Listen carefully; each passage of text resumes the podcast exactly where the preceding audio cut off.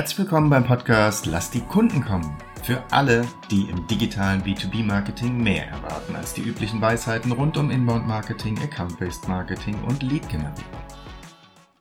Hallo, herzlich willkommen zu einer weiteren Folge des Podcasts Lass die Kunden kommen. Mein Name ist Michael Marose und ich spreche wie immer mit Thorsten Hermann. Unser heutiges Thema heißt Buyer Enablement wenn man sich das auf der Zunge zergehen lässt bei Enablement, dann kann man dahinter vermuten, ich möchte meine Kunden befähigen. Zu was möchte ich sie befähigen? Thorsten, kannst du kurz erklären, wie der Name Buyer Enablement in der Außenwelt bei vielen Marketern verstanden wird, was dahinter steckt? Ja. Also zum einen ist es mal so, Buyer Enablement als Begriff stammt meines Wissens nach von Gartner. Die haben das vor ein paar Jahren definiert. Mhm. Und die Grundidee ist letztendlich die, wie du es auch schon angeklingen hast lassen, den Kunden dazu zu befähigen, zu entscheiden. Mhm. Man muss ja überlegen, dass eine Reihe von Produkten, Dienstleistungen, bleiben wir bei Produkten, das ist vielleicht einfacher vorstellbar, so innovativ sind, dass es jemand noch nie gekauft hat.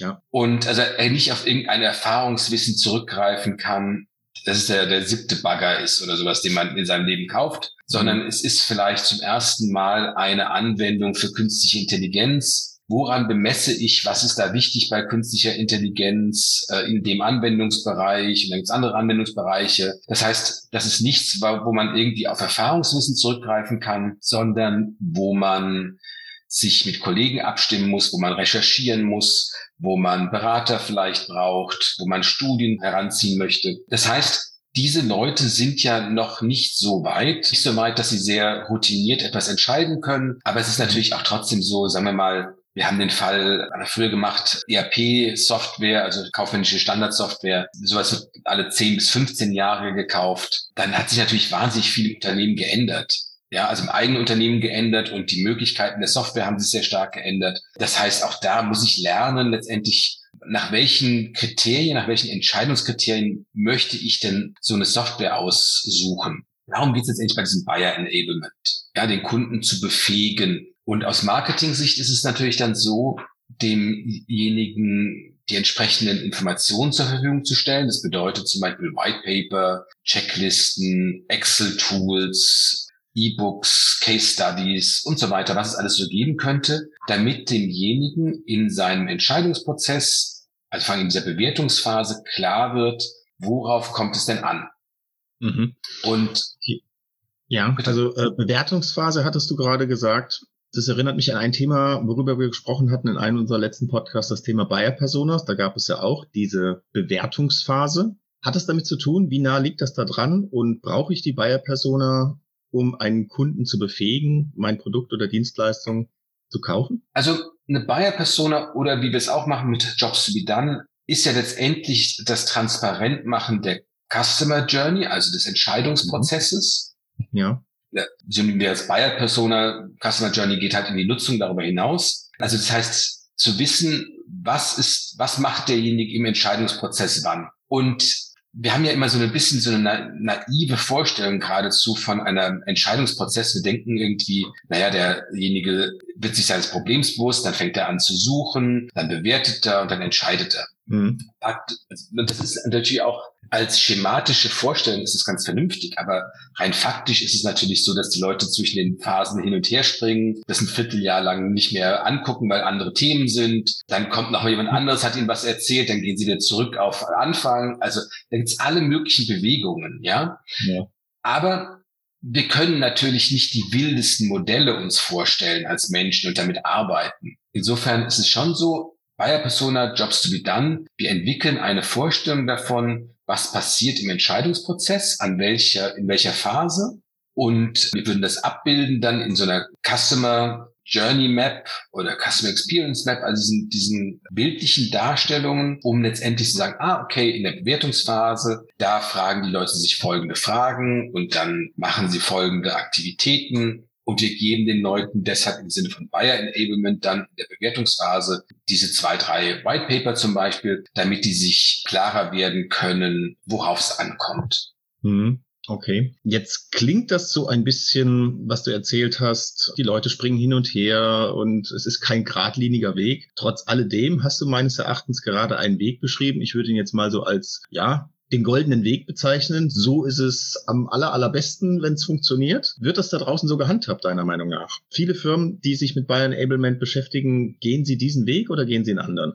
Ja, die Leute, also die, die, die Unternehmen beschäftigen sich sozusagen implizit mit Buyer Enablement. Das mhm. heißt, sie sagen sich, naja, wir wollen dem Kunden helfen, dass er unsere Produkte versteht und so weiter und so fort. Ja, da gibt es so ein paar Probleme bei. Das erste ist, häufig versuchen Unternehmen ihre Unternehmen oder der potenzielle Kunde dazu zu befähigen, ihre Produkte zu kaufen. Aha. Buyer Enablement bedeutet eigentlich ein bisschen weitergehend, Unternehmen dazu zu befähigen, diese Art von Entscheidungen zu treffen. Mhm. Ja, natürlich will ich mein Produkt, meine Dienstleistung verkaufen. Mhm. Aber es geht schon auch darum, zu, für die Leute mehr zu erkennen, was gibt's denn noch so für Alternativen, für andere Wege und so weiter, ja. Und das ist eine. Zweite ist, es wird häufig sozusagen als sich vorgenommen. Das ist so ein bisschen so, wie wir uns alle vornehmen, im neuen Jahr wollen wir abnehmen oder mehr Sport machen oder sowas. Also wir wollen, wir nehmen uns vor, im Inbound-Marketing die Kunden zu unterstützen beim Entscheiden und so weiter und so fort. In der Umsetzung ist es dann doch so, dass man sich sagt, so, ja, okay, aber wie kriegen wir den jetzt durch den Sales Funnel gepusht? Mhm. Und nicht, wie kriegen wir den, dass er sich selbst educaten kann. Also, sondern, also, wie kriegen wir den schon in so einem, in so einem Sales Mindset eher, wie kriegen wir den durch die, durch den Funnel geschoben, ja? Das klingt so ein bisschen nach Druck, nach, ich muss meine Ziele erfüllen, etc. Also, dann geht man ein bisschen von dem Weg ab. Genau. Also, was im Inbound-Marketing und diesen Lead-Themen ja häufig passiert, ist sozusagen, wir sagen, wir machen eine Pull-Strategie, damit die Leute zu uns kommen und sich registrieren und so weiter. Und was macht man dann? Und dann wird häufig so umgeschaltet zu Push. Mhm. Also dann so Thema Lead schon, wir schicken den Leuten E-Mails und so weiter, aber aber auch so im Mindset gepusht. Also was, was können wir jetzt machen, damit er, das, damit er das nächste Mal bei uns etwas runterlädt? Mhm. Und nicht, was können wir machen, damit derjenige seine Aufgabenstellung besser verstehen kann. Also wir sind ganz schnell bei, bei unserem Produkt, bei unseren Funktionen, bei unseren verschiedenen vielleicht Produktvarianten oder Lizenzierungsmodellen und so weiter als Anbieter. Und man muss wirklich versuchen, länger zu gucken, wie, was braucht der Kunde? Was muss dem alles klar werden? Damit man wirklich auch, das ist ja sowas, was ich mir betone, damit ich so die Lücken treffe zwischen uns, unserem Angebot, unserem Marketing als Anbieter, ja, und dem mhm. von den Wettbewerbern. Weil die wollen natürlich auch, dass ihre Funktionen gut bewertet werden und ihre Lizenzierungsmodelle und all das, die sind ja genauso. Ja. Aber für den, den, der Kunde kann halt trotzdem dann an irgendeiner Stelle sozusagen stecken bleiben in seinem Entscheidungsprozess. Also sozusagen das Buyer Enablement hat an der Stelle nicht funktioniert. Und dann muss ich halt gucken, okay, dann vielleicht hat keiner ihm die Frage beantwortet, wieso, weshalb, warum er das auf die bestimmte Art und Weise machen sollte. Ja? Mhm. Bei diesem ganzen Thema Buyer Enablement ist letztendlich eine Mindset-Frage, wo ich versuchen muss, konsequent vom Kunden aus, ja, eigentlich will ich gar nicht sagen, vom Kunden aus zu denken, weil das hat wieder dieses Wir denken für den Kunden, sondern wirklich das, was der Kunde will, zu anzunehmen, zu übernehmen und dann zu überlegen, okay, wie können wir das optimal bedienen? Hm. Und weniger wirklich so vom Kunden zu denken. Die eigenen Produkte, also Entschuldigung, gar nicht so mit Blick auf die eigenen Produkte, sondern den Kunden dazu befähigen, dass er sich grundsätzlich mit diesen, mit dieser Thematik auseinandersetzt. Wir als Anbieter ihm aber die bestmögliche Variante geben, um sich damit auseinanderzusetzen, damit er dann gefühlsmäßig auf uns zukommt. Also dass der Kunde wirklich von sich aus kommt, dass wir ihn befähigt haben, eigene Entscheidungen zu treffen. Genau, also bei, bei vielen Investitionsentscheidung. Die Produkte sind relativ ähnlich, die Preise sind relativ ähnlich und so weiter. Ja. ja. Preis ist sowieso im B2B selten der ausschlaggebende Faktor. Also natürlich kann es wegen zehnmal so teuer und sowas, dann wird es natürlich relevant, ja. Weil sowas wie 10, 20 Prozent teurer machen die Kunden nicht unbedingt den, den, den Unterschied wegen des Preises. Aber wir, wir müssen versuchen, das zu respektieren, was die halt wollen und uns daran ausrichten. Hm, okay. Ja, und will ich nochmal zusammenfassen? Okay, bitte. Nee, lass mich noch.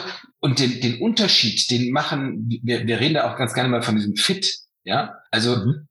wir können es unter Umständen erreichen, dass der Kunde sich sagt, wirklich, also die haben es mir am besten erklärt, der, wir haben es bei so Bayer Persona Projekt und auch bei Jobs wie dann immer mal wieder gehabt, dass die Leute gesagt haben, also wissen Sie, Herr Hermann, wenn ich die interview, also am Ende hatten wir da zwei Anbieter und die waren beide gut und so weiter. Aber da war dieser eine Faktor bei denen, das fanden wir wirklich gut. Und mhm. deshalb haben wir uns für die entschieden. Und dieser eine Faktor, der kann natürlich im Marketing stattfinden und der kann im Vertrieb stattfinden. Mhm. Wenn wir das in so einer, in, in einer Customer Experience oder Customer Journey Map letztendlich analysiert haben, dann können wir dann versuchen, diesen Punkt zu stärken, damit derjenige sich wirklich dann sagt, okay, also die haben den Unterschied gemacht, hm. wohl wissend, dass wir gemerkt haben, dass uns fünf andere vorher schon erzählt haben, dass das für sie der Unterschied war. Ja, hm. und das können natürlich kleine Sachen sein, es können auch größere Sachen sein, also bestimmt vielleicht dann doch noch eine bestimmte Funktion oder der Ausblick, dass irgendein anderes Tool integriert wird oder die Nähe oder die Tatsache, dass sie, weiß ich auch nicht, alles äh, auch Motorradfans sind oder was auch immer das sein mag, ja. Mhm. Aber so diesen Fit zu verstärken, dieses Gefühl, die passen zu uns. Mhm. Das kommuniziert sich ja fast immer so zwischen den Zeilen. Ähm, ja, das erinnert mich an, an so einen Fernsehkauf. Da gibt es Firmen, die verkaufen genau denselben Fernseher für genau denselben Preis. Die bringen die auch noch nach Hause und die schließen ihn auch noch an. Aber die eine Firma nimmt den Müll wieder mit und die andere Firma lässt den Müll da. Also dann ist die Entscheidung ja relativ klar. Die nehmen den Müll wieder mit. Nein, den alten. Fernseher. Genau.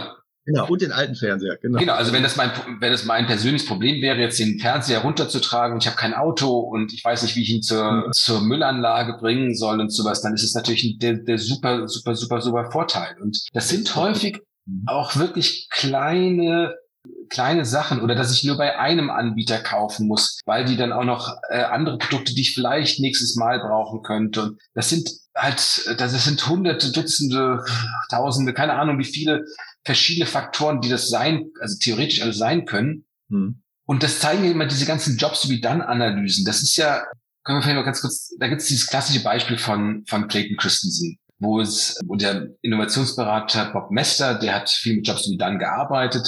Da haben sie Wohnungen für so Downshifter, also Leute, die aus größeren Hausen, Häusern ausziehen wollten und in kleine, kleinere Wohneinheiten ziehen wollten. Hm. Und dann haben sie diesen, die Wohnung ankauft und die haben kaum Wohnungen verkauft. Obwohl die Leute immer gesagt haben, es ist eine so schöne Wohnung und alles ist neu und äh, alten Haus und naja, ist halt alt geworden und so weiter, ja. Mhm. Und dann haben sie in den Gesprächen irgendwie festgestellt, und das haben die sich vorher, das, die waren ja erfahrene Immobilienentwickler, die sind ja, die sind ja nicht blöd oder so, ja. Und dann haben die plötzlich gemerkt, dass die Leute immer davon von ihrem Wohnzimmertisch reden und sich sagen, ja, die die äh, Wohnung ist ganz toll und so. Also ich weiß noch nicht genau, wo ich den Wohnzimmertisch hinstellen soll. Mhm. Und dann haben mehrere Leute von dem Wohnzimmertisch geredet und dann war Weihnachten und Bob Mester war zu Hause und hat sich überlegt so, wir sitzen ja am Wohnzimmertisch und die ganze Familie ist da und so weiter. Jetzt verstehe ich, was die meinen.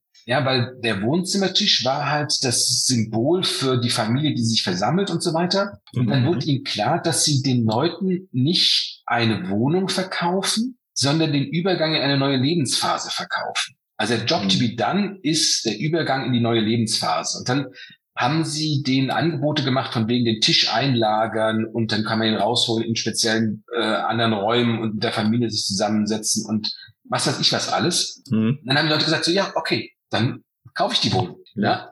Und das ist, das klingt so absurd irgendwie, ja. Aber es ist nichts anderes, ja. Und diese Punkte müssen wir halt rausfinden. Hm. Das ist nicht unbedingt halt die Tatsache, dass da irgendwo noch ein Getränkehalter dran ist oder es höher, schneller, weiter oder sowas ist, sondern dass mir irgendeine Sorge abgenommen wird, wie die Entsorgung meines Altfernsehers, wie wohin mit dem Tisch mhm. oder vielleicht ist im B2B-Bereich dann die Schulung meiner Mitarbeiter oder der Ausblick, dass in einem Jahr eine Integration mit einem anderen Software-Tool noch stattfinden wird. Mhm. Wer weiß das? Äh, das sind aber nicht unbedingt die Punkte, die wir uns als Anbieter alle so überlegen können und dran denken können. Und desto innovativer ein Produkt ist, natürlich desto weniger. Hm. Da muss man halt dann einsteigen, Buyer Persona Jobs to be done und Customer Journey analysieren, um dann zu sagen, okay, wie können wir dieses Buyer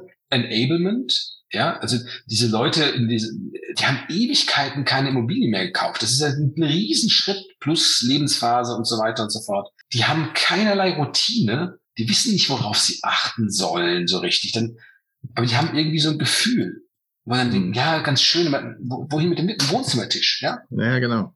Und deshalb müssen wir halt das wirklich als Aufgabe annehmen, zu sagen, okay, wir wollen den Buyer enablen, dass er seine Entscheidung treffen kann. Mhm. Und das können wir uns nicht vorher irgendwie so ausdenken, sondern der muss uns sagen, was sind seine Hürden, wo, wo wird es schwierig, wer redet noch alles mit, welche Prozesse muss er beachten, welche Sicherheitsvorschriften gibt's da und so weiter und so fort damit der seine Entscheidung treffen kann und auch damit er sie entscheiden kann und nicht morgen sagt, ja, also hätte mir das früher gesagt, hätte ich die größere mhm. Version genommen, hätte ich das nicht gemacht oder ich wäre gar nicht erst zu euch gekommen und jetzt erzähle ich meinen zehn Freunden, die in anderen Unternehmen arbeiten, dass das alles doof war. Ja? Mhm das muss man halt beachten. Mhm. Also es muss eine gewisse Konsequenz da sein. Man muss das konsequent durchziehen, mhm. am Kunden dran sein, den Kunden erfragen, um daraus dann auch diesen Fit, da hast du von gesprochen, Fit herstellen zu können für das Unternehmen. Weil es kann natürlich auch passieren, wenn ich das so richtig verstanden habe, dass der Kunde oder ein Teil vom Kunden irgendwas erzählen, was überhaupt nicht relevant für das Unternehmen ist oder wo man als Unternehmen sagt, so, oh nee, das, das wollen wir gar nicht, sondern es muss halt optimal passen, damit auf der einen Seite der Kunde befähigt wird, aber auf der anderen Seite das Unternehmen auch sagt so, wow, das sind unsere, das sind unsere Kunden. Also Darüber sollten wir noch mal einen Podcast machen, weil die mhm. Frage, wie befragt man Kunden? Mhm. Wie interviewt man Kunden und so weiter? Das ist in der Tat auch nicht so ganz trivial. Mhm. Können wir machen. Ja, interessant. Ja gut, wunderbar. Dann vielen Dank für das äh, Gespräch und dann freue ich mich auf unser nächstes. Dankeschön. Mach's gut. Bis bald. Schön, dass Sie heute eingeschaltet haben bei Lass die Kunden kommen. Sollte Ihnen der Podcast gefallen, freuen wir uns über eine 5-Sterne-Bewertung. Dies hilft anderen, diesen Podcast auch zu finden. Wenn Sie Fragen, Anregungen oder Themenvorschläge haben, kontaktieren Sie uns gerne über www.chainrelations.de. Chain Relations in einem Wort. Sie könnten sich direkt mit Thorsten Hermann auf LinkedIn vernetzen, ihm folgen und dort an spannenden Themen teilnehmen. Thorsten schreibt man ohne H und Hermann mit zwei R und zwei N. Jetzt sagen wir Tschüss und auf Wiedersehen bis zum nächsten Mal.